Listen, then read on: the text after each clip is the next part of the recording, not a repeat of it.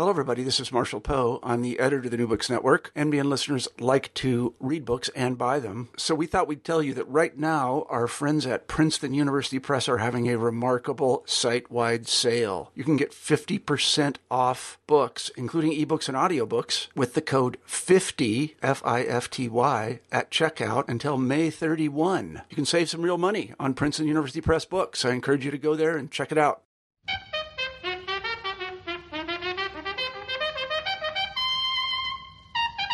Hello, everyone. This is Mireille Djenno, and you're listening to the New Books in African Studies podcast. Joining me today is Professor Jean-Germain Gros, Professor of Political Science and Public Policy Administration at the University of Missouri, St. Louis in St. Louis, Missouri. He's the author of State Failure, Underdevelopment, and Foreign Intervention in Haiti, and the co-author of When Reality Contradicts Rhetoric, World Bank Lending Practices in Developing Countries in Historical, Theoretical, and Empirical Perspectives. Today we'll be discussing his new book, Healthcare Policy in Africa, Institutions and Politics from Colonialism to the Present, published by Rowman and Littlefield. Professor Gros, welcome to the podcast. Thank you. It's a pleasure for me to be with you today. Great. I wonder if you uh, would begin by telling us a bit about yourself. Well, I am a, uh, as you mentioned, a professor of uh, political science and uh, public policy administration at the University of Missouri, St. Louis, uh, USA. I uh, started as an assistant professor and uh, uh became a full professor in uh, 2013. Uh, I did my graduate work at the University of California at Berkeley, political science. My areas of specialty were uh, African politics, comparative politics, and uh, public administration. I received uh, the master's degree from the State University of New York at Binghamton in MPA, Masters in Public Administration. And uh, before that, a bachelor's degree also from uh, the State University of New York at Binghamton in uh, economics and uh, sociology. I have uh, visited or and worked in about 15 African countries. Uh, I was born in the Caribbean, specifically in Haiti. So my work basically spans the uh, the African world, both diaspora and uh, continental. I really enjoyed reading this book, and I really enjoyed the fact, uh, just the fact of this book, because I think it uh, it certainly um, contributes a significant uh, amount to uh, to the scholarship uh, uh, regarding um, healthcare in Africa. So I'm really looking forward to um, hearing um, hearing you talk more about it. I wonder if we begin um, with your introduction, where you go through a review of the dominant schools of thought in, pub- in policy studies, and uh, and you explicate uh, some key terms that recur throughout the book. Um, among those, uh, healthcare policy um, and um, and and public policy. And I wonder if you could give us a working definition uh, of healthcare policy. Well, as you as you mentioned, basically in the book, I I start by examining the uh, state of African studies in the last 30 years. And what I notice is that uh, policy in Africa uh, has tended to be neglected. In the 1980s, the emphasis in African studies was on structural adjustment, uh, economic reform, uh, which was understandable because the 1980s are known in African studies as uh, Africa's lost decade. Mm-hmm. And then at the beginning of the 1990s, you also, you had a transition from a focus on uh, economic reform to a focus on democratic reform, democratic transition. And then towards the end of the uh, 1990s and early 2000, the focus again shifted to conflicts, state failure, uh, uh, particularly ethnic conflicts uh, in, in, in, the Great Lakes. Uh, so uh, what I try to do in this uh, chapter and in this book is to fill in the gap in African studies by focusing on policy, specifically healthcare policy. What do I mean by uh, healthcare policy? Uh, well, healthcare policy refers to the actions or decisions undertaken by the authorities of a community, such as a country, regarding the health of its citizens. These decisions can either be active or passive, that is to say, non-decisions. However, I hasten to point out that uh, even though government tends to underwrite healthcare policy, uh, government actors are not the only actors in the making of healthcare policy. In developing countries in particular, numerous non-governmental organizations and private actors are also involved in the process, sometimes even supplanting or surpassing uh, government. And so to take an example, in Rwanda, uh, cancer care, uh, the largest provider of cancer care is basically Partners in Health, uh, which is located in a town called Butaro. Uh, uh, in addition, Partners in Health trains Rwandan cancer specialists. Before that, there were very, before Partners in Health, there were very few cancer specialists in Rwanda. Now, this one organization uh, working closely with the government of Rwanda is training doctors in, in cancer treatment. So even though government tends to play an important role in healthcare policy, it is not the only actor. In developing countries, non-governmental organizations and private actors also play a key role in the making uh, as well as the implementation of uh, healthcare policy. Right, and that's essentially the central uh, thesis of the book, which is that, that African healthcare policy does not take place uh, in a vacuum, and, and, many factors, including global, globalization and brain drain, affect uh, affect policy. Yes, you're quite correct. Uh, and so uh, I focus uh, in chapter one on both the the theories that informed, you know, public policy, as well as the factors more or less unique to Africa, unique between quotation marks, that influence uh, uh, you know, healthcare policy for good and bad. And one of these factors is, uh, you know, uh, globalization. Uh, that is to say, what I call the spread uh, of information, communication, and transportation technology, and the brain drain that it is facilitating in Africa, which has negative consequences for for for for how uh, healthcare policy is implemented throughout the continent. Yeah, and I would I would uh, encourage uh, listeners to uh, pay particular attention in that first chapter to interesting um, challenge you make to the um, sort of current definitions of globalization, um, and and you choose instead to define globalization as as technological in- innovation that makes possible the flow of capital, um, um, rather than uh, globalization as the spread of capitalism. I thought that was particularly uh, mm-hmm. interesting mm-hmm. Um, point and frame uh, f- framing uh, this early chapter.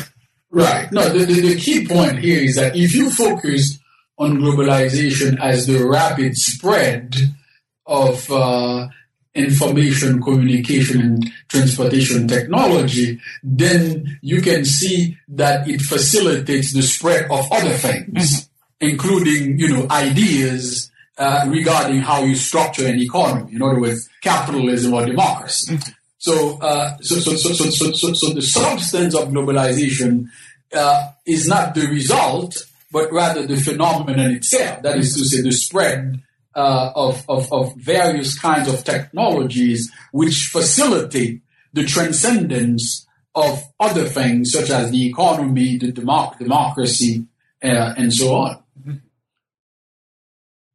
And so uh, globalization, for example, uh, is playing an important role in African healthcare to the extent that uh, in, in, some African hospitals, such as again Partners in Health uh, hospital in Butaro, Rwanda, surgeries being performed in Rwanda can now be observed by uh, doctors at uh, Massachusetts General Hospital. Mm-hmm. And so uh, surgery uh, which we used to think of as a very intimate medical intervention, now has jumped borders mm-hmm. because of globalization. That is to say, because of communication uh, and, uh, technology.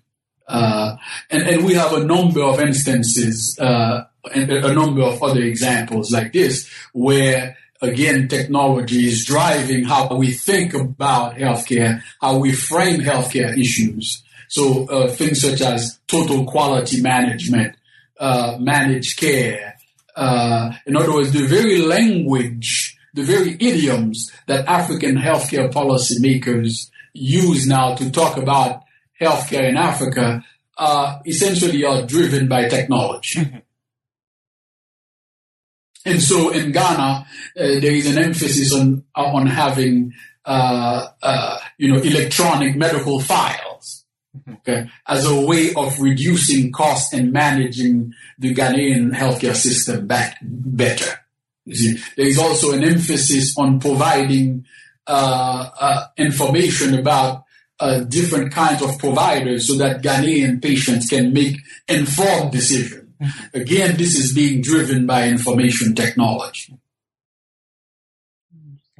Well, and I'll definitely ask you to, to come back to the uh, the Ghanaian example uh, later on in our discussion because it's a it's a very um, rich example um, and provides insight into uh, a lot of the um, a lot of the things taken up in in the book. So, um, I wonder though uh, if we could if we if we moved on to uh, your second chapter, which uh, discusses healthcare policy in colonial Africa, uh, specifically from 1870 to 1960, um, and the one of the things that I thought uh, uh, was interesting about this this part of the book is that you make a point to suggest that the historiography of healthcare policy in Africa should begin not with the uh, late 19th century Berlin Conference, but rather with the exploration period that immediately precedes it. Uh, so I wonder if you would say why you think um, why you think that why you think that's so. The, this accounting uh, for healthcare policy should begin um, then, and also uh, what what you mean by um, healthcare policy in this period being uh, quote limited in scope and coverage.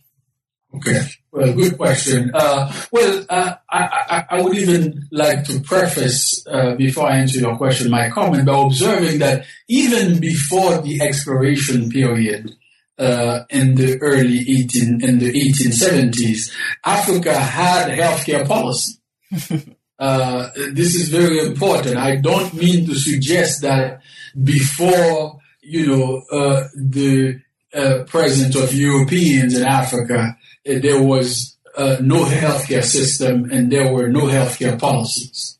And uh, again, if I may use the case that I know uh, more about, if uh, Ghana and, and colonial Ghana and uh, uh, Ashanti land, the Asantehene, uh the king, essentially mandated that people use boiled water to, to, to, to, to clean their latrine. This is evidence that even in colonial Africa, people understood the connection between public health and good health. Mm-hmm. Uh, if you go back even further to so-called medieval Africa, uh, uh, in Timbuktu, the archive of, of Timbuktu contain extensive documents regarding medical practices in, uh, in, in, in, in medieval Africa, practices which were in some ways more advanced than medical practices in Europe, where until the 19th century, it was common for people to be bled to death, mm-hmm. uh, because people thought that what caused disease was bad blood. And so therefore they would drain your plasma and, and, and, and, people would die that way. As far as we know, that practice was not uh, widely uh, adopted in, in Africa. uh, so coming back now to your question, yes, I uh, uh talk about 1870 or the 1870s rather than 1885 as the beginning of uh, sort of more systematized healthcare system in colonial Africa uh, because it was really with the exploration efforts that a European presence uh, deep into the interior of Africa was contemplated. And so uh, during this period, uh, uh, I mean, before this period, the European presence in Africa, in West Africa particularly, was limited to the coast and it was limited to trade. But with the exploration period, uh, that set the stage for a more sustained presence, that is to say, for colonialism. So during this period, men like David Livingstone, uh, Emin Pasha, uh, Savorgnan de Brazza, uh, John Rowlands, uh, who was also known as Henry Morton Stanley, you know, went into uh, uh deeper uh, uh, to understand Africa and to set the, the, the, geography and the topography of Africa and to set the stage for, for colonialism. So as they went into these explorations, they encountered diseases, uh, which they had to cure for themselves. Uh, so they fell sick and so they had to treat themselves. In addition, in these explorations, uh, medical specialists were often part of the equipage because even in this period, what you find is that medical specialists were used in order to develop amity with local Africans. So these explorations would treat not only the explorers, but the Africans that uh, the explorers met along the way. Now, I should also mention that uh, relationships between local Africans and explorers were not always cordial. Cordial. So sometimes there were fights between them. And, that, and of course, whenever people fight, there are injuries which need to be treated. and so uh, these explorations also had a medical component stemming from conflicts, in addition to epi- epidemiological problems. Mm-hmm. And of course, some of these explorers uh, were uh, missionaries as well. And later, during colonialism proper, missionaries came to play a very important role in colonial medicine. In some ways, in fact, uh, missionary medicine uh, was much more important, much more extensive than uh, colonial state provided medicine. In other words, the medical missionaries were the real pioneer and the advent of, uh, of systematic uh, so-called modern, uh, you know, healthcare systems in Africa. Well, along with that, um, one of the things you, you talk about in the in this chapter, uh, with the example of the British Medical Act, right, is that uh, that at a certain point in the in the colonial period, Western trained African doctors uh, were denied um, the right to practice medicine in their own countries. So I would think that that would also um, uh, sort of consolidate that um, that hold that the, the, missionary medicine or medical missionaries sort of had on on treatment and, and policy. Right, right. Uh, you know, what, one of the things that happened in in the 1920s uh, is that uh, you begin to have uh, a core of uh, medical providers who were African uh, in, in, in, countries like Liberia, Sierra Leone, Nigeria, Ivory Coast, uh, you had at first so-called African, you know, bush doctors. They were not fully, uh, you know, medical doctors in the Western sense, but they did have medical knowledge. And of course, in the 1930s and 1940s, you did have people who did become uh, you know, uh, full medical doctors, uh, such as Kamuzu Banda in, in Malawi, uh, and, and, and, and, and, and even, oh, Félix Houphouët-Boigny, who was not uh, fully a medical doctor, who had, but who had advanced medical training. Uh, generally speaking, these providers were excluded uh, from practicing medicine or there were severe constraints uh, placed upon them because, among other things, uh, colonial officials did not want for African medical providers to to treat uh, European women, for example. Mm-hmm, mm-hmm. Uh, uh, also by limiting uh, competition from uh, uh, African medical providers, European medical providers in Africa could keep their status and their wages or salaries. Right. Uh, so there were various reasons, some economic, some social, and some quite frankly racist, that, that, that limited the, also the colonial state, quite frankly, uh, did not make it a priority to train African doctors and, and other medical providers. Uh, so, uh, for a variety of reasons, uh, you know, the supply of medical providers during colonialism was limited. But yes, after a decade or so of colonialism on the continent, you did begin to have, uh, you know, uh, trained African medical providers, some doctors, some nurses, uh, some what we may what we may now call nurse practitioners uh, developing in, in, in, in, the 1920s. And certainly by the end of colonialism, uh, there was in some countries a fairly decent supply of medical providers, such as in Senegal, for example. Mm-hmm.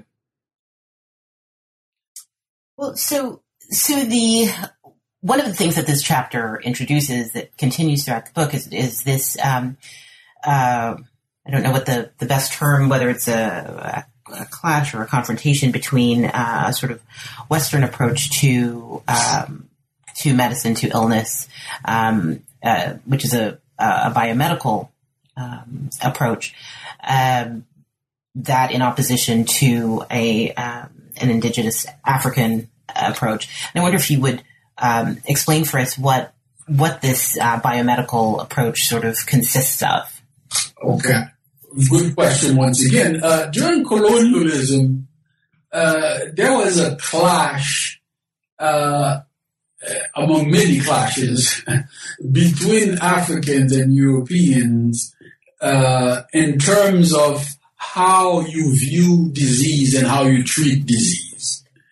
Uh, and uh, the African medical epistemology and worldview, disease was a combination of uh, physical ailments and spiritual ailments. In other words, it was a combination of, of physics and metaphysics. Uh, thus, uh, the treatment of disease required not only uh, intervention on the body, but also intervention on the spirit. So African medical intervention in the lower Congo, for example, included drumming, singing, uh, praying, uh, in addition to using, you know, uh, you know, herbal medicine.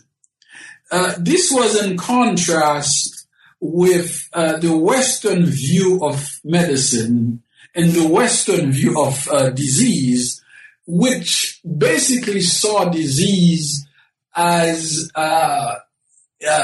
stemming from uh, biological breakdown of the body, uh, which could be repaired by chemicals. Okay. And so, uh, in, in, in Western medical epistemology, if someone is sick, you do one of two things, both of which uh, have to do with intervening on the body. So we can talk, and I talk in the chapter of biopower, mm-hmm. Biomedical power. And the, in Western uh, medical practice, uh, you, if somebody is sick, you give them medicine, you give them drugs, so that uh, uh you can reestablish the equilibrium in the body through chemistry. The second thing that you do is you you you you you you you provide surgery. Okay. In other words, you repair the body part. So this is the view of the body as machine and of the medical provider as a mechanic. In Africa, the medical provider was both a mechanic and a priest.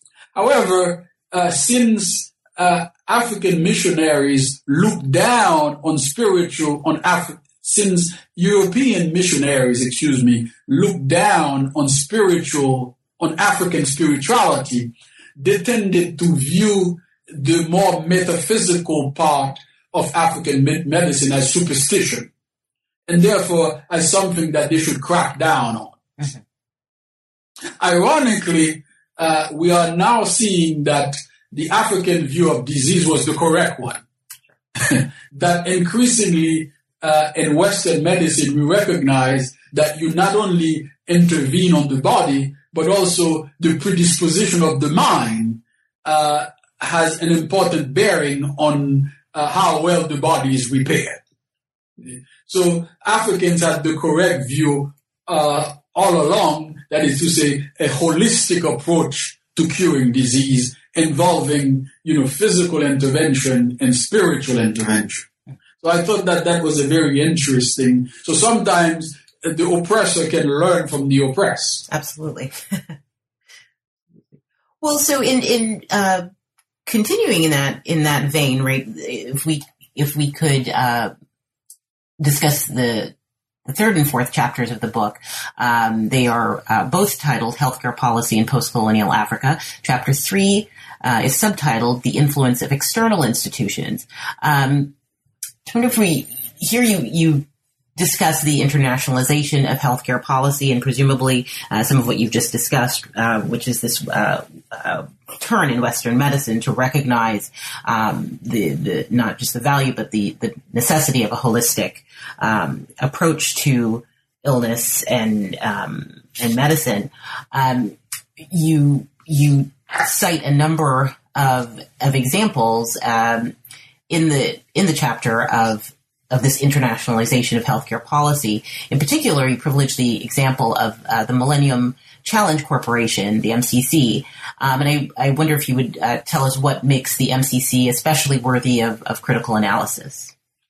Okay.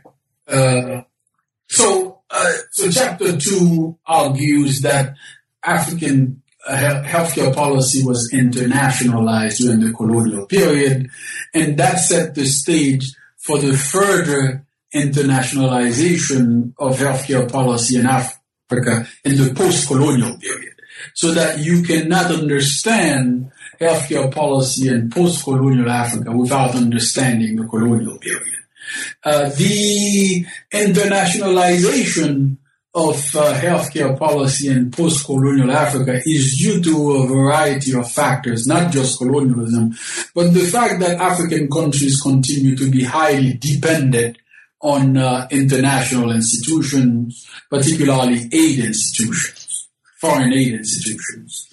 Uh, so one of these institutions, in fact, the latest, is uh, the Millennium uh, Challenge Corporation, which was uh, previously called the Millennium Challenge account. It was uh, first announced by uh, former President George W. Bush in uh, 2002. And it represents, as I say in the book, the latest example of the internationalization of healthcare policy in post-colonial Africa.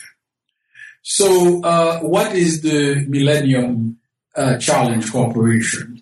Basically, it was an organization uh, created to provide grants, not loans to countries, in exchange for these countries undertaking uh, economic, political, and social policy reforms in order to accelerate economic growth and uh, reduce poverty.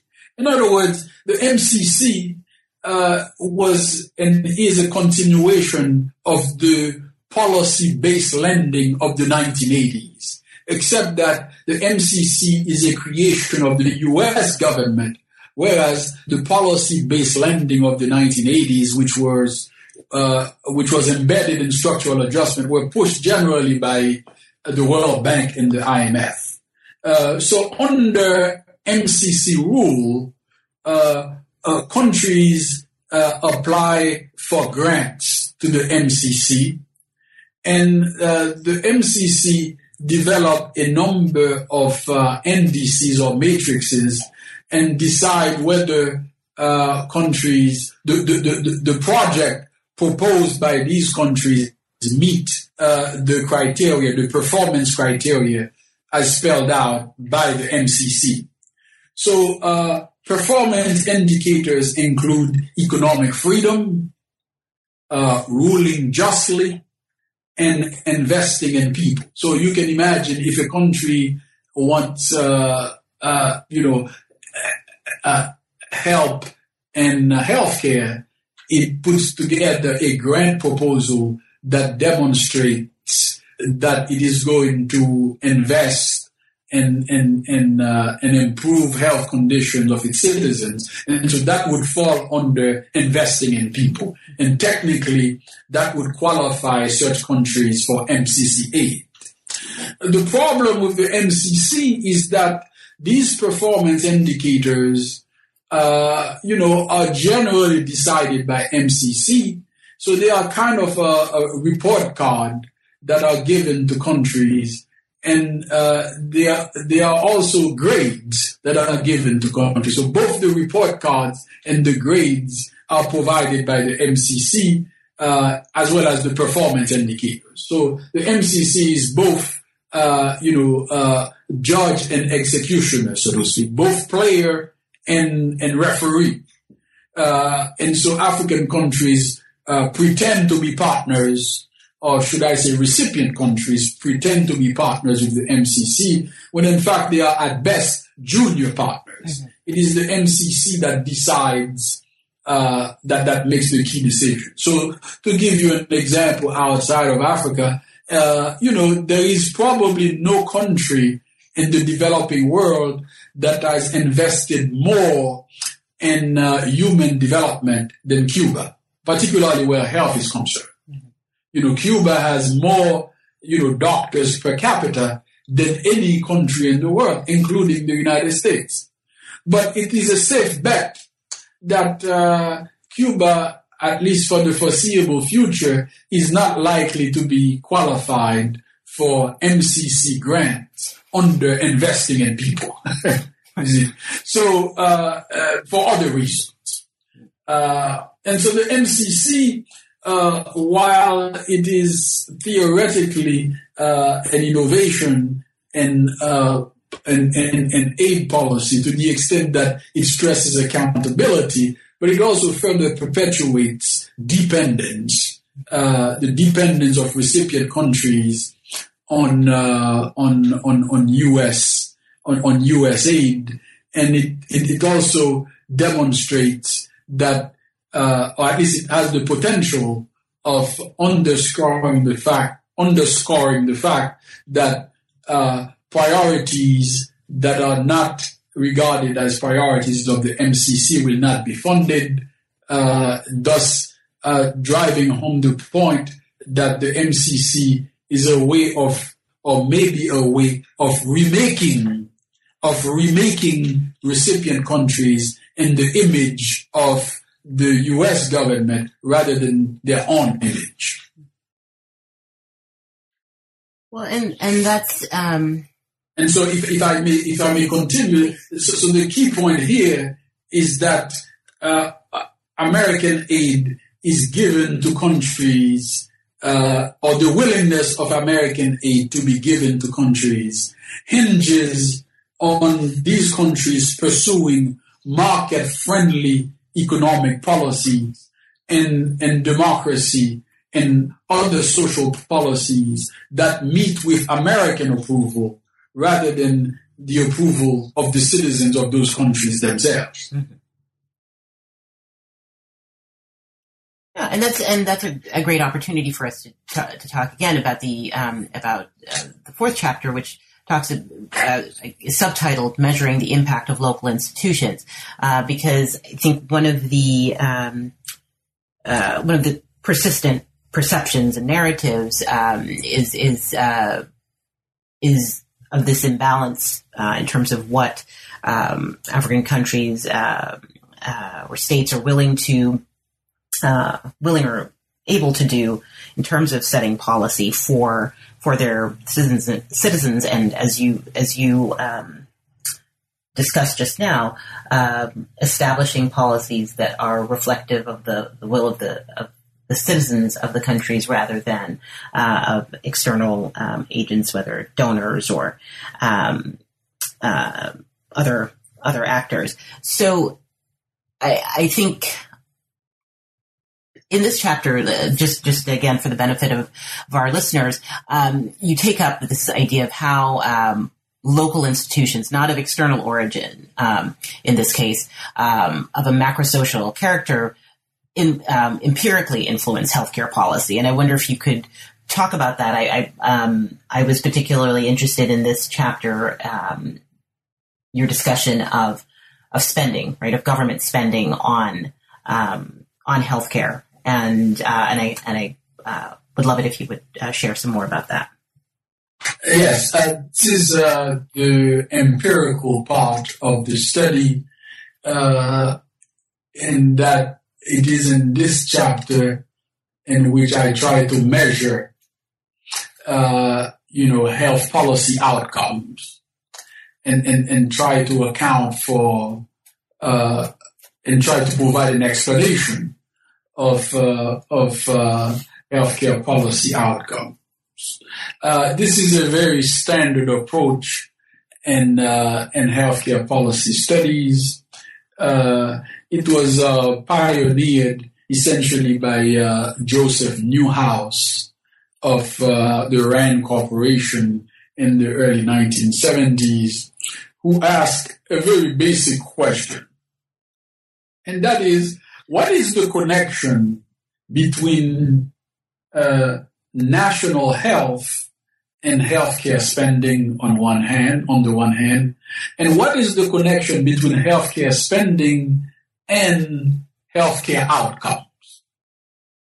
Uh, Joseph Newhouse asked these questions for developed countries in the, in the early 1970s. What I try to do is to ask these same questions as they apply to African countries. Uh, because again, we know a lot more about healthcare in developed countries than we do in developing countries. Mm-hmm. Certainly than, than we do about uh, regarding African countries. So in this chapter, one of the questions that I ask is, what is the connection between national health and healthcare spending in Africa. Uh, this is not just an academic question.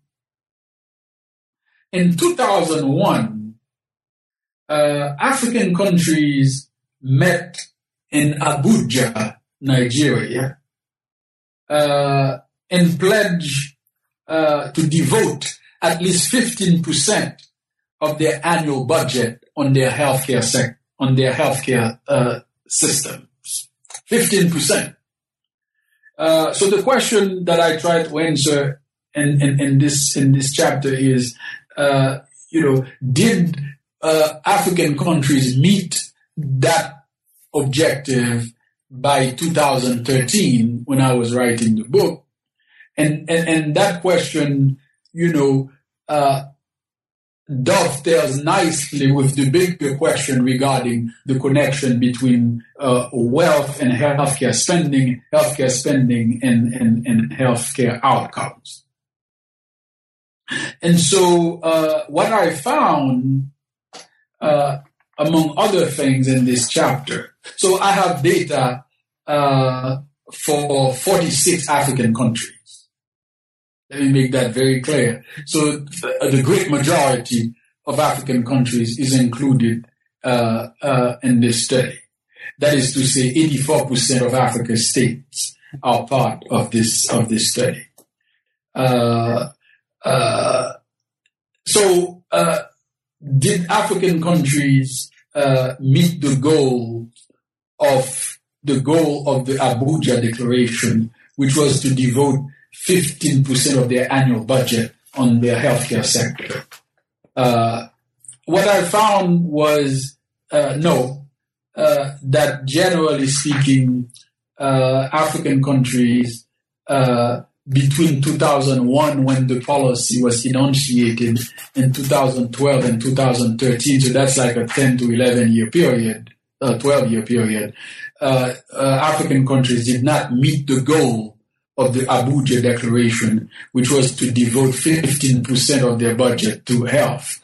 However, what I found, uh, which was very interesting, was that to the extent that African countries were approaching meeting the Abuja Declaration, uh, or even meeting it, it was not the richer countries, it was the poorer countries.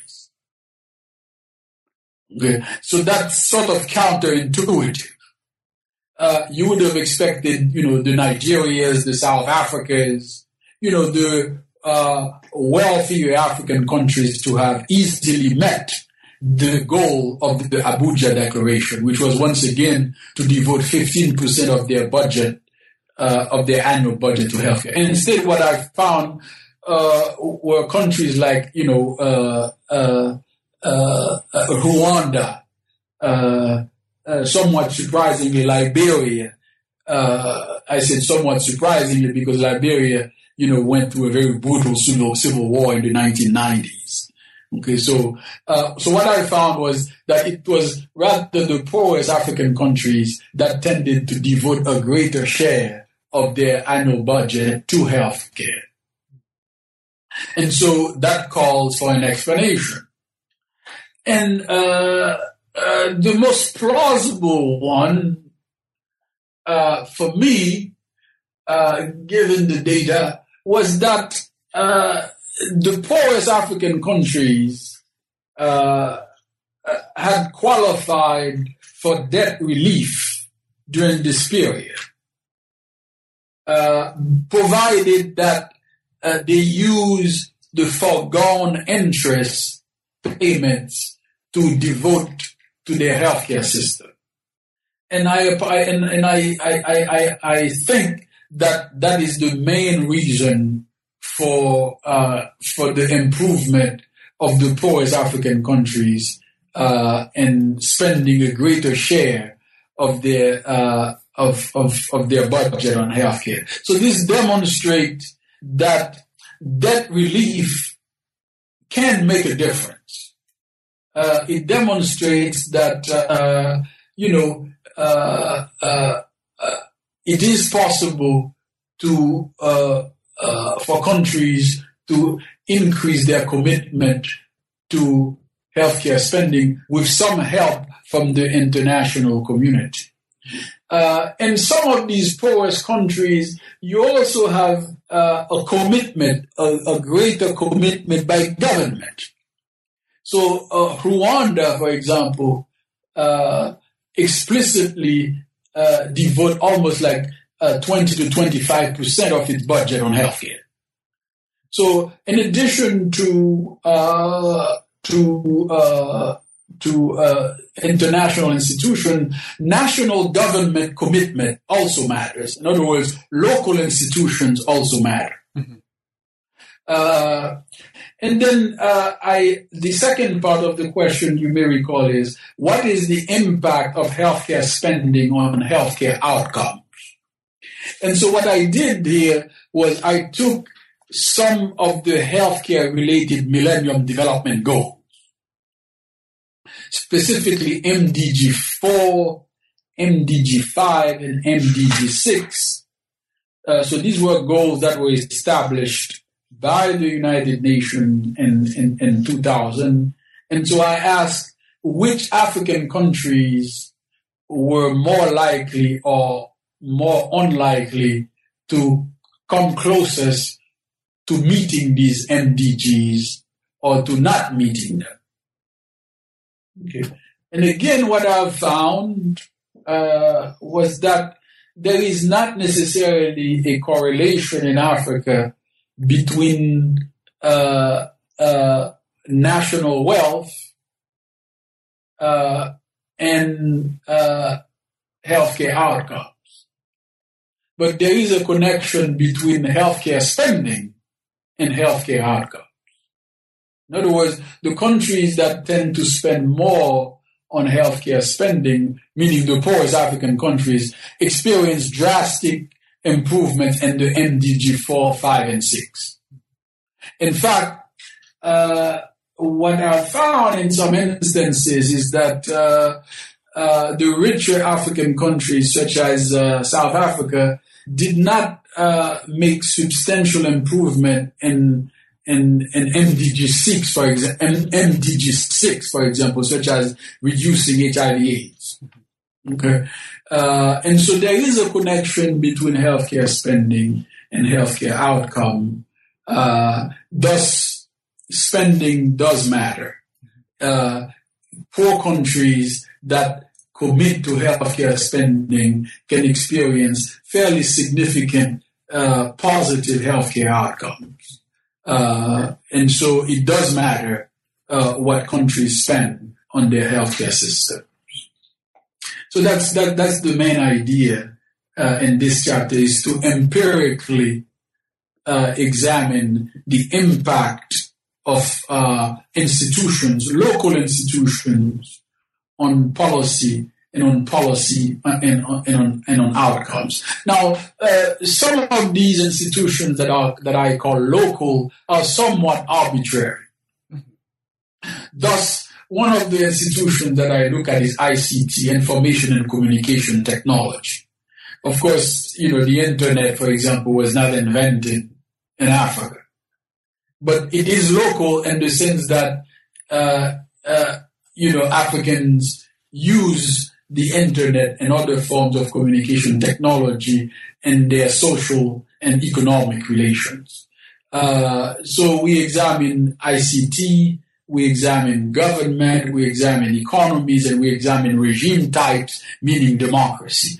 Another interesting variable, uh, independent variable that we look to uh, to examine healthcare policy and healthcare outcome is what I call stateness.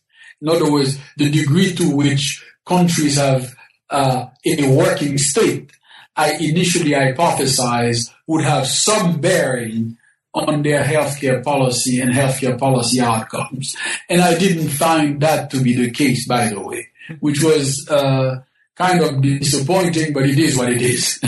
uh, because I had expected for so-called failed state to, to, for state failure to have an impact. I explained that in the chapter why I think uh, that that is not the case, but uh, that was one of the intriguing results that we that that we had to deal with. Well, and uh, in the same way um, that you that you use stateness in that chapter, um, in the following chapter, which deals with healthcare policy in African humanitarianism, you actually use um, the embeddedness of humanitarian organizations as a as a means of classification, right? A, an organizing principle uh, uh, uh, to mm-hmm. determine um, yeah. what humanitarian organizations are and what sorts of uh, what sorts of impacts they have on mm-hmm. on policy. Uh, so mm-hmm. I wonder if we we could turn to that because I think that, again there's there's so many interesting uh, connections in the last uh, chapter mm-hmm. discussing. Um, right. Uh, debt relief, uh, say, is one form of help from the international community, and humanitarianism, right, is another uh, really obvious um, form of of help. Um, and so, so if you could discuss that, that would be great. Yes. Well, actually, this is a very nice segue uh, into uh, into a very important topic. Uh, I didn't do this in the book, but I wish that I had now that I'm speaking to you.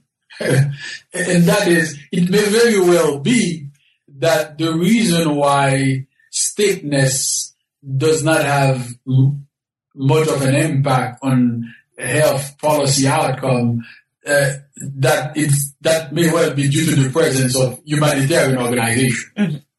But I, I, didn't examine that in, in the book. Nevertheless, humanitarian organizations, you know, play a very important role in African healthcare systems. I call them humanitarian organiza- humanitarian organizations or institutions. Other people refer to them as NGOs. Mm-hmm non-governmental organizations. So what I try to do, so Africa probably has more of these organizations than any other continent, right? And so uh, in Tanzania, for example, uh, in the early 2000s, the number of uh, of NGOs was estimated at, at 10,000, right? So uh, humanitarian organizations they play an important role in social policy making in Africa, uh, perhaps more so in healthcare than any other area. Uh, in 2007, for example, the Bill and Melinda Gates Foundation allocated 61% of its grants, which uh, was the equivalent of $1.2 billion to global health programs, many of which were, were in Africa. Uh, however, uh, there are humanitarian organizations and there are humanitarian organizations. In other words, uh, not all humanitarian organizations work the same way or are the same or are or are of the same size. So uh, one important thing that I try to do in this chapter is to construct a typology or a taxonomy of humanitarian organizations. And uh, basically, I uh, construct this typo- this typology based on uh, what I call the degree of embeddedness of uh, various humanitarian organizations with the local institutions in Africa, particularly the state. So there are certain uh, humanitarian organizations that maintain very deep ties to the state. So I call them the deeply embedded humanitarian organization. So these organizations, in fact, can be seen as the implementing agents mm-hmm. of the state. So state officials, they make policy and then they more or less rely on these humanitarian organizations to implement policy. Mm-hmm. Right? So that's the deeply embedded humanitarian organization. So it's part of it's it's, it's part of the system of governance. In other words, and then you have uh, other types of humanitarian organizations that are less uh, uh, embedded uh, with the state and other uh, local institutions. Uh, so one example of a deeply embedded humanitarian organization would be uh, Paul Farmer's Partners in Health, which I talked about earlier in in in, uh, in, in Rwanda. But Partners in Health also operate, you know, clinics in uh, Lesotho and in uh, and in Swaziland and outside of uh, Africa in uh, in in Haiti. In all of these countries, basically, Partners in Health if I may be redundant, partners with local governments, national governments, and and and and, and become essentially uh, part of the state provided or state supported healthcare system. Uh, but this is not the way all humanitarian organizations necessarily operate. There are some humanitarian organizations that make it a policy to keep their distance vis-a-vis local institutions, particularly the state. So I call them conditionally embedded humanitarian organization. Conditionally embedded humanitarian organization. They try to maintain a certain distance from the state so that they can operate with independence. There is some advantage to doing that and that if you become too closely affiliated with a government, particularly with a non-democratic government, uh, should that government lose power as a humanitarian organization, you may find yourself, uh, you know, being thrown out of the country. Mm-hmm. Okay, but at the same time, by partnering with a with an existing government, you may have access to resources and you may have freedom of mobility that you may not otherwise have had if you had maintained your distance. Mm-hmm. Mm-hmm. So how much uh, humanitarian organizations are embedded or not embedded in the societies in which they operate offer uh, advantages and disadvantages. And so, uh, as a humanitarian organization, you have to decide, you know, uh, uh which uh, uh, which strategy is best for you. in the book, I talk about a very interesting uh, type of uh, humanitarian organization. That is what I call the globally embedded, the globally uh, embedded and multifaceted humanitarian organization, GEMO. Uh, uh, an example of that would be the Bill and Melinda Gates Foundation. Uh, the Carter Center would be an example, would be another example of a globally embedded and multifaceted humanitarian organization. So these are I, what I, I, call them the humanitarian equivalent of multinational corporations. Mm-hmm. Uh, in fact, uh, as you as you well know, uh, uh you know the Bill and Melinda Gates Foundation was founded by the former head of one of the largest multinational corporations. Microsoft. Okay, so uh, this is uh, something that has happened uh, in the in the late twentieth century. That happened in the late twentieth century and uh, early twenty first century, where multimillionaires and, and, and, and billionaires are establishing foundations that are transnational in scope and that are also multifaceted. So if you look at the early humanitarian organization in the West, such as, you know, the Ford Foundation, the Rockefeller Foundation, you know, they did do some work overseas, but generally speaking, they were national in scope and interest. Uh, now what you have is again, uh, uh, the internationalization of humanitarian, uh, uh, of, of humanitarian work. And so the Bill, the Bill and Melinda Gates Foundation dwarfs not only the budget of, uh, uh, you know, healthcare ministries in Africa, but the budget even of the World Health Organization. so in this sense, humanitarianism is getting even bigger than, than states and multilateral agencies. Right? Uh, but another thing that's occurring uh, in, in, in, in, in healthcare in Africa is that you are beginning to have, as more and more Africans become billionaires, you are also beginning to have Africa centered and Africa born humanitarian organizations that are also transnational. Like the Dangote Foundation. So you have the Dangote Foundation in Nigeria. It's based in Nigeria but it played an important role, for example, during the Ebola crisis in Liberia.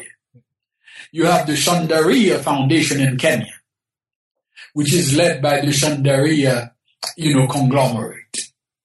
Uh, so uh, uh, this is a very interesting development in that historically in Africa, you know, Africans, wealthier Africans, were engaged in humanitarian work, but they tended to be informal.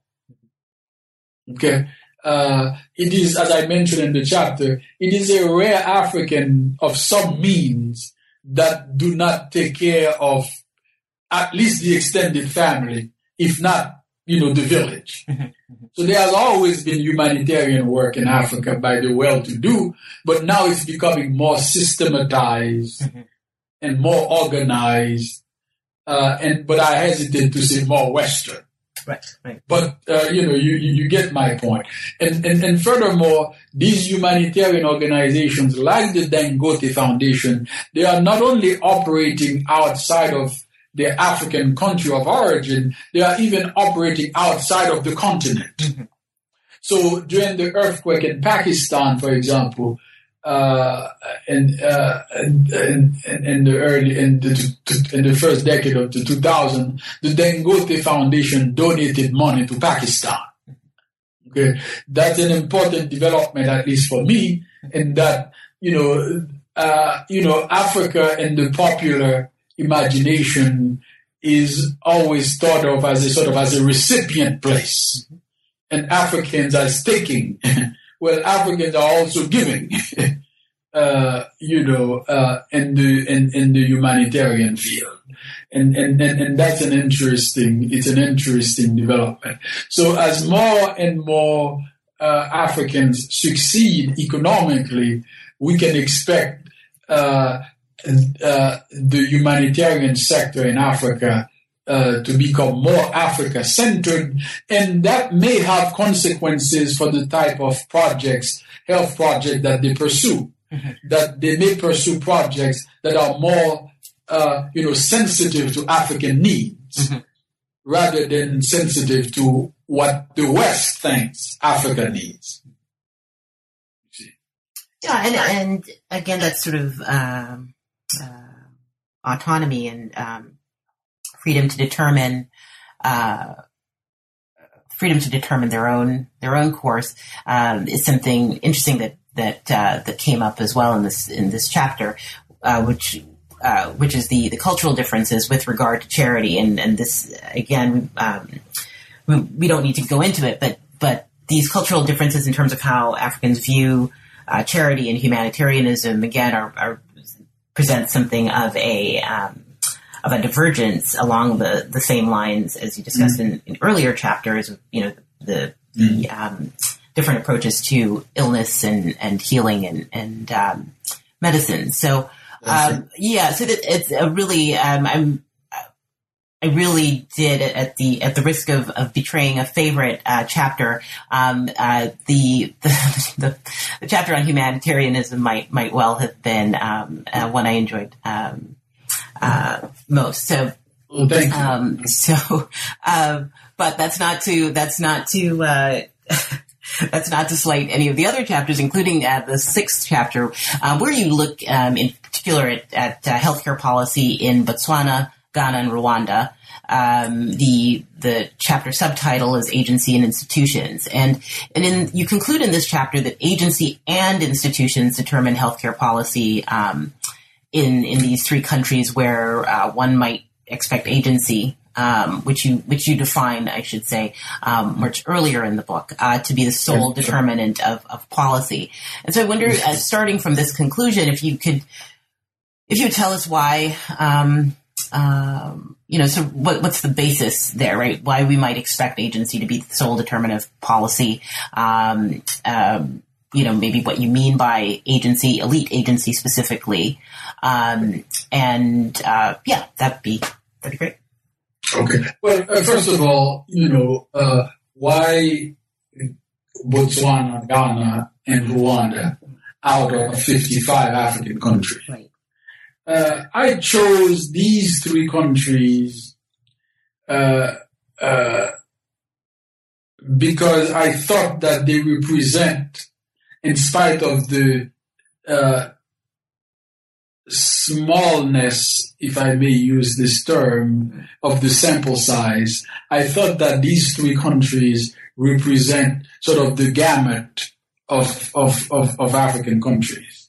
Uh, Botswana is a middle income African country, so it could be seen to represent other middle income African countries, of which there are admittedly few, I think about 14.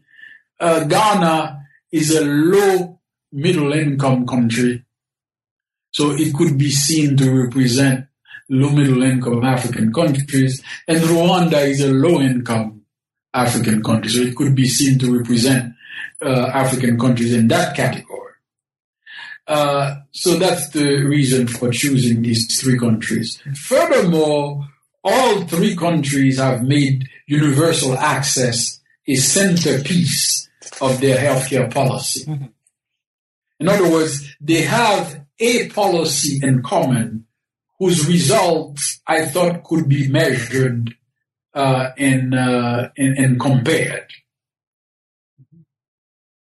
So uh, we can say that the choice of these three countries uh, was uh, a kind of stratified sampling, if I if I may be uh, somewhat somewhat technical. also collectively, Botswana, Ghana, and Rwanda are representative of the political regimes of contemporary Africa. Botswana is a, is a democratic country. Ghana is well on its way to being democratic, and Rwanda is somewhat more problematic, but nevertheless, uh, you know, I thought that it, it, it represent it, it represented a, a, good number of, of, of, of the political regime that exists uh, in Africa. So there are good reasons for focusing on on these two countries, on these three countries rather. And so what I do in the chapter is to look at their history, uh, look at the type of government that they have, the type of economy, uh, the type of healthcare policy that they've pursued. So if you consider healthcare policy as the sort of dependent variable in these countries, the question is what what what has driven that policy? And so the approach here is that of uh, historical policy analysis. I look at uh, basically the post-colonial history of each of these countries and then ask, in that history, what factors appear to be most crucial in determining healthcare policy? And what uh, uh, became recurring uh, in all three cases is agency. And by agency, I mean elite commitment to healthcare. Okay. Uh, Botswana at independence was extremely poor. Uh, it had a per capita GDP of $65 per year. Uh, uh, and of course, uh, Botswana became a major uh, you know, in fact, the biggest producer of cut diamonds in the world. Okay. Uh, but other African countries also have diamonds, okay, but have not done as well as Botswana. So what that suggests is that, you know, natural resource endowment per se, uh, you know, uh, does not guarantee success. It is the use to which such endowment is put that makes a difference. And here we're talking about elite. We're talking about management of, of, of resources. Uh, same thing in Ghana. At independence, uh, you know, the Nkrumah government was very much committed to an inclusive healthcare system. Mm-hmm. Uh, but Ghana went through a very tough time in the 1970s and especially in 1980s, if you recall, in 1984-85 when thousands of Ghanaians were thrown out of Nigeria. Uh, uh, so Ghana uh, became a kind of uh, poster child in the 1980s for African stagnation. Uh, in the 1990s under the former PNDC, now NDC government led by Jerry Rawlings, uh, the economy started to pick up again. Mm-hmm. Uh, and then by 2000 or the early uh, part of the 21st century, uh, the economic growth in Ghana became more uh, uh, more sustainable. Never really of uh, you know Chinese like scope, like 10 to 12 percent growth per annum, but decent, four to five percent. Uh, so as the economy of Ghana has picked up, Ghana has sort of returned to its earlier commitment to healthcare.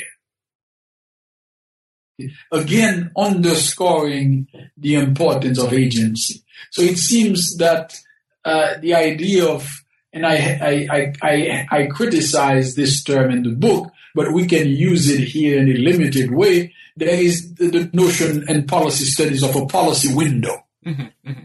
in which uh, sometimes a policy is not necessarily abandoned, but is put aside because of adverse circumstances. And then when those circumstances change, then the policy is revived. Mm-hmm. But that cannot happen unless you have elites who, or unless you have uh, elite agencies who, who can revive such policies. Mm-hmm. Okay. So, uh, agency, uh, matters but of course, it's not just agency, it's also institution. Sure. Okay. No matter how much, for example, the Ghanaian uh, elite wanted to revive uh, healthcare a la Kwame Nkrumah, if the economy was not in demand, they would not have been able to do that. Mm-hmm. Okay. So you have to look at uh, agency and institutions jointly, but I tilt uh, toward uh, agency a little bit more because I believe that, you know, uh, human action matters. okay. Uh, but perhaps nowhere is agency, is the importance of agency uh, uh underscored than in Rwanda. I mean, Rwanda, this is a country that experienced genocide, uh, you know, in 1994. Uh, it lost anywhere between 800,000 and a million people in the span of three years. Uh, and I remember writing an article, my, I, I, my very first article uh, uh, as a young faculty member was on failed states. And at that time, I classified Rwanda as a failed state. That was back in 1995. Well, I can tell you that Rwanda is not in that category, at least for the past 10 years. uh, and it is uh, one of the biggest spenders on healthcare in Africa. Uh, why? Because of the commitment of the RPF, led by Paul Kagame, to improving healthcare and other social conditions, uh, which the Rwandese regime see as a way of legitimizing itself. Mm-hmm. Okay. The regime does not necessarily use democratic or political legitimacy, it uses social legitimacy. So it sees healthcare spending, healthcare education, housing, and other things as, as, as, as the basis for uh, for its legitimacy. Uh, thus, it spends again anywhere between uh, a quarter to uh, uh, uh, a fifth, anywhere between a fifth and a quarter of its annual budget on, on, on health. That that's pretty impressive, and that would not have happened by itself. The elite made the calculation that improving the standards of living of people mattered for our right to govern. Okay, but again, uh, uh, that commitment would not have been honored if the Rwandese government, or as they say, the Rwandan government, did not perform better economically. So again, it's not agency versus institution, it's agency and institution with uh, a kind of uh, tilt toward agency. Mm-hmm. But uh, other social scientists may disagree. They may give more weight to institution, but in the final analysis, I tilt more toward agency because I believe that development and underdevelopment is ultimately caused by people. Right. uh, economies do not just happen. Mm-hmm. Uh, economies essentially are systems in which real people participate. And so therefore it matters what kind of agent that you have that participate in an economy and what kind of state that you have that uh, sets up the rule of the economic game. So again, uh, uh, agency matters. Well, and that's the that's a, a perfect uh, segue into the uh, the final chapter of the book, which is uh, healthcare policy in Africa in the 20th 21st century challenges and opportunities. Right? So the uh, here the, the challenge is, is represented by the Ebola pandemic of 2014, and the opportunities are represented by uh, the very long history of Cuban involvement in, in the healthcare of Africa. Um, and but picking up uh, where you just left off, right? This idea of uh, the role of political will, right, or agency by African leaders, so on, um, is is a question that you that you uh, sort of pose rhetorically in in this final chapter, right? Um, uh, in comparison to Cuba, right, which can be, which has been so generous with its healthcare, human power, and uh, the the question that's posed is why not uh, the same thing with uh, with West African countries? Right. Yes, uh, Cuba is a is a is a fascinating example of uh, what is possible even in poor countries uh, when you have the right leadership. Uh, in many ways, in 1959, uh, at the beginning of the Cuban Revolution. Uh, uh, Cuba was where uh, many African countries are now and have been in the post-colonial period. In fact, uh, in 1963, Cuba lost half of its medical doctors when they defected to the West. Imagine losing half, 50% of your medical doctors uh, when you are under an embargo or when you are about to be put uh, under an embargo. But today, some, uh, you know, 51 years later, Cuba has more per capita doctor, put more doctor per capita than any other country in the world including the United States. So how, how did Cuba do it? Well, uh, in this chapter, I show that uh, Cuba, and also, and I should also mention, as a partly as a result of Cuba having more medical doctors per capita than any other country in the world, Cuban health indices, infant mortality, uh, adult life expectancy, and you name it, Cuban health indices compare more than favorably with health indices in developed countries. Okay, so what Cuba shows is that it matters uh, uh, that, that, that poor countries can invest in, in their medical personnel and in their medical healthcare system in general. And when they do that, they can get quite positive healthcare outcomes. So in other words, you don't have to be rich to have a decent healthcare system, and you don't have to be rich to have people have healthy lives. so those are, in my view, some of the most important lessons mm-hmm. that Africa has, uh, that, that, that Cuba offers to Africa and to the rest of the world. So how has Cuba done it? In this chapter, I demonstrate that uh, Cuba has planned its medical success. In other words, success does not just happen.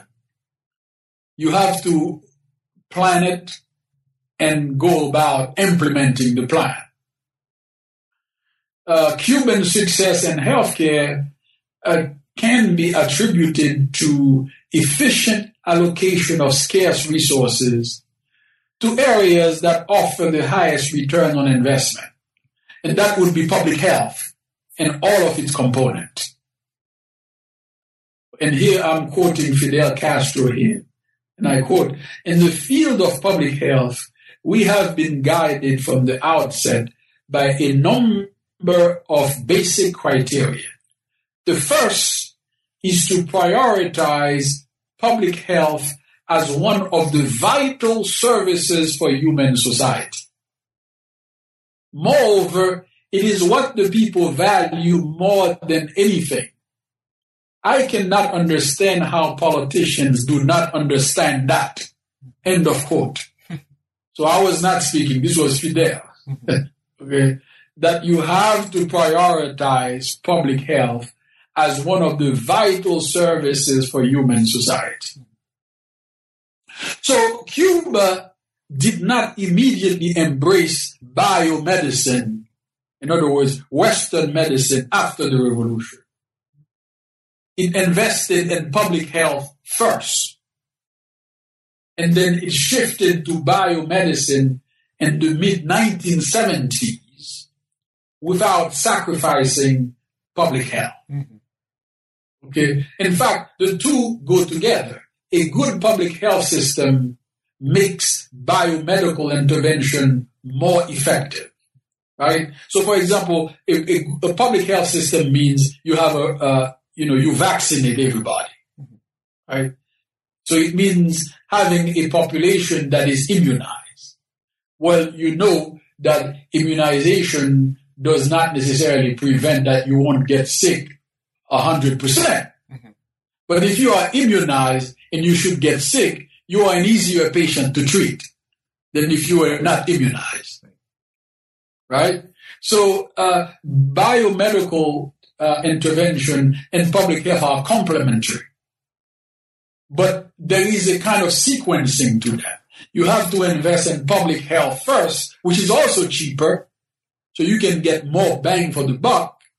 Once you get people healthy, you get them vaccinated, you get them to, to drink clean drinking water, uh, and, and, and, so on, then you can shift to treating the more, you know, chronic diseases such as, you know, heart disease, diabetes, high blood pressure, etc. Okay. And so that's what Cuba did. Cuba invested in public health before it could invest in biomedicine. The problem in Africa is this, that uh, because in part of the legacy of the colonial period, uh, African governments have tended to prioritize biomedicine over public health. Furthermore, the institutions of biomedicine have tended to have an urban bias. Mm-hmm. So virtually all of the largest hospitals in Africa tend to be located in cities, for example. Okay. And so to get care, so-called advanced care, people have to come to the city. Okay. But if you have a good public health system uh, that relies on a, on an, on an extensive network of dispensaries and primary healthcare clinics, you don't need to build large hospitals in cities. Okay? Because uh, hospitals are the most costly item in any country's healthcare budget. Okay? So uh, you get more bang for the buck, once again, by investing in public health. So that's the lesson of Cuba, the first lesson of Cuba for, for Africa, that Africans need to rediscover, uh, uh, you know, investing in public health because a good public health system which emphasizes uh, prevention uh, then can set the stage for uh, and, and, facilitate, uh, you know, bio biomedicine. Uh Cuba, as I suggested, also has invested in healthcare personnel very heavily, such as doctors and nurses, rather than high-tech medicine, such as machines. Okay, as I mentioned before, uh, uh, in 1959, the year of the revolution, Cuba had an estimated 6,000 doctors, many of whom were practicing in the greater Havana area. By 1963, Cuba had lost half that number.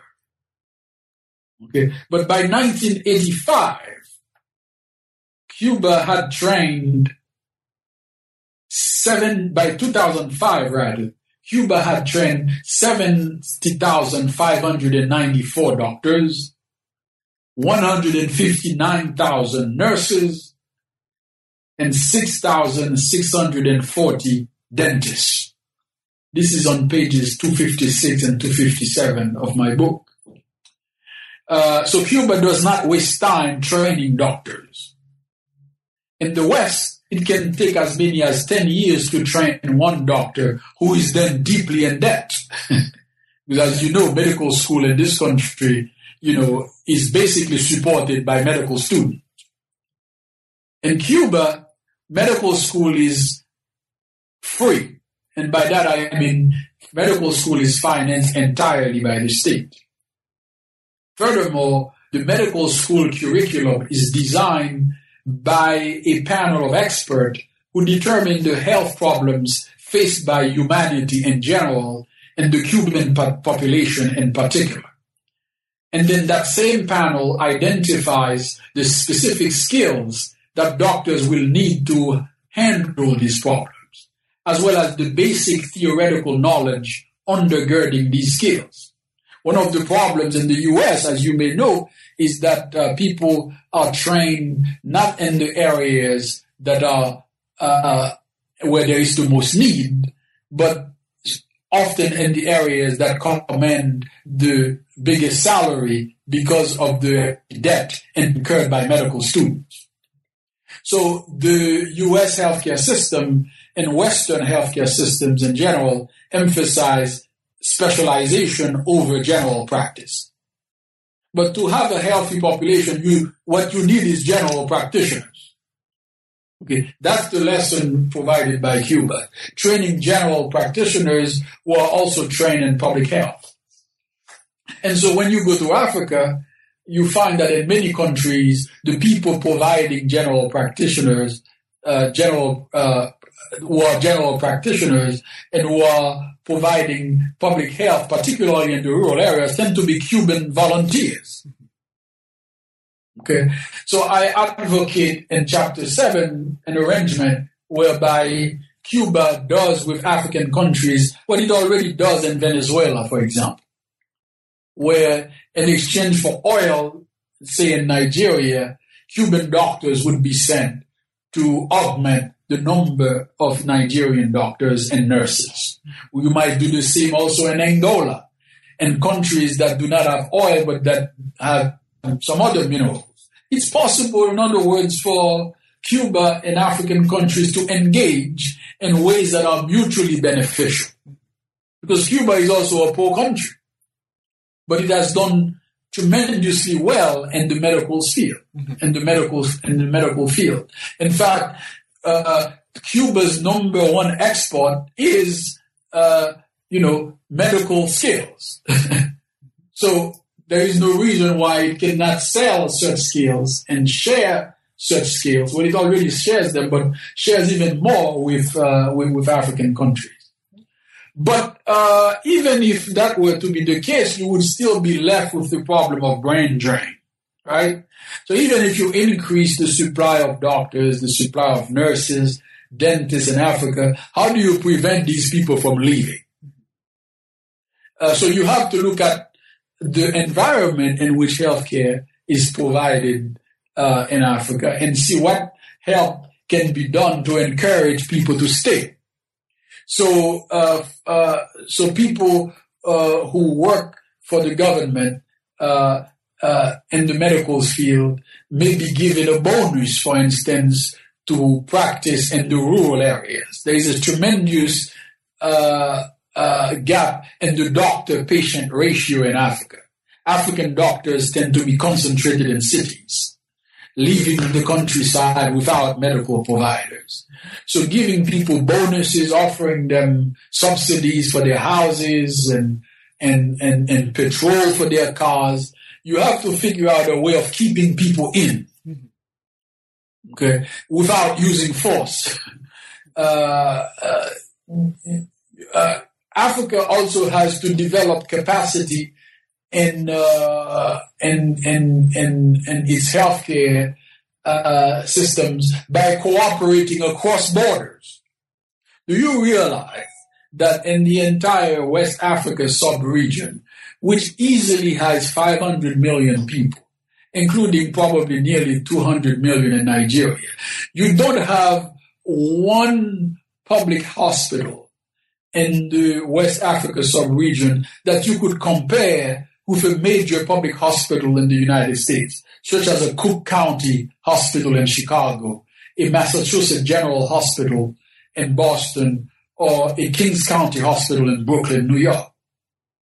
Okay. If countries would pull together uh, and, and, and, build such a facility, uh, and then allow uh, their citizens to uh, to uh, to cross borders to receive care in West Africa rather than traveling all the way to the West to receive care. This could uh, go a long way toward improving access to to to biomedicine in Africa. But again, biomedicine is not the solution by itself. You need a combination of biomedicine as provided in hospitals and other facilities but also public health. You also need to have behavioral change. Right. One of the things that I've noticed in urban Africa is a rise in obesity, uh, probably caused by the proliferation of fast food restaurants. So there will have to be uh, public health campaigns emphasizing behavior modification. Okay, people eating better, people uh, living a less of a sedentary life, people walking instead of driving. As Africa's middle class increases, of course, what happens is that, uh, you know, people uh, acquire automobiles and instead of walking, they drive even over a short distance. This is increasing obesity and it is, and with that, you have an increase in, you know, uh, so-called rich man's disease, such as diabetes, heart disease, high blood pressure, high blood, uh, high blood pressure. The consumption of uh, processed food may well be responsible for an increase in cancer uh, in, in, in, parts of Africa. So people have to eat more organic food. Uh, and so in the final analysis, uh, you know, healthcare policy has to be holistic. You see, it doesn't have to necessarily to be limited to you know, to, building health facilities.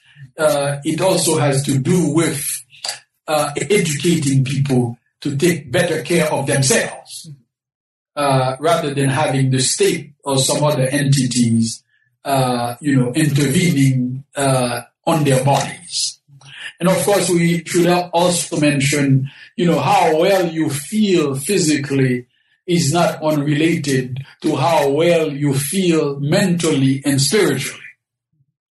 And so people have to learn to have fun and to and to enjoy life uh, uh, rather than stressing themselves out.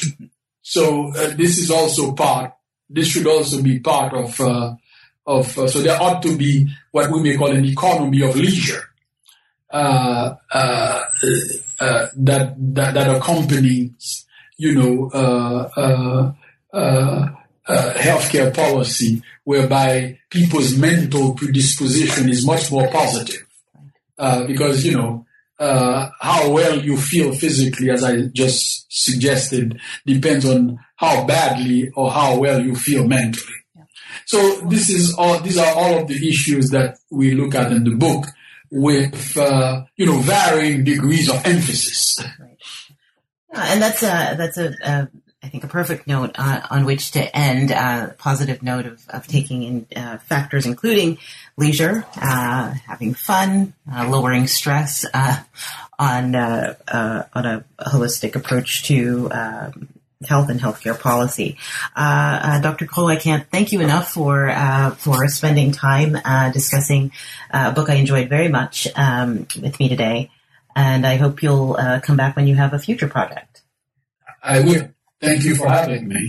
Okay, folks, you've been listening to. Professor Jean-Germain Gros discuss his new book, Healthcare Policy in Africa, Institutions and Politics from Colonialism to the Present, published by Rowman and Littlefield.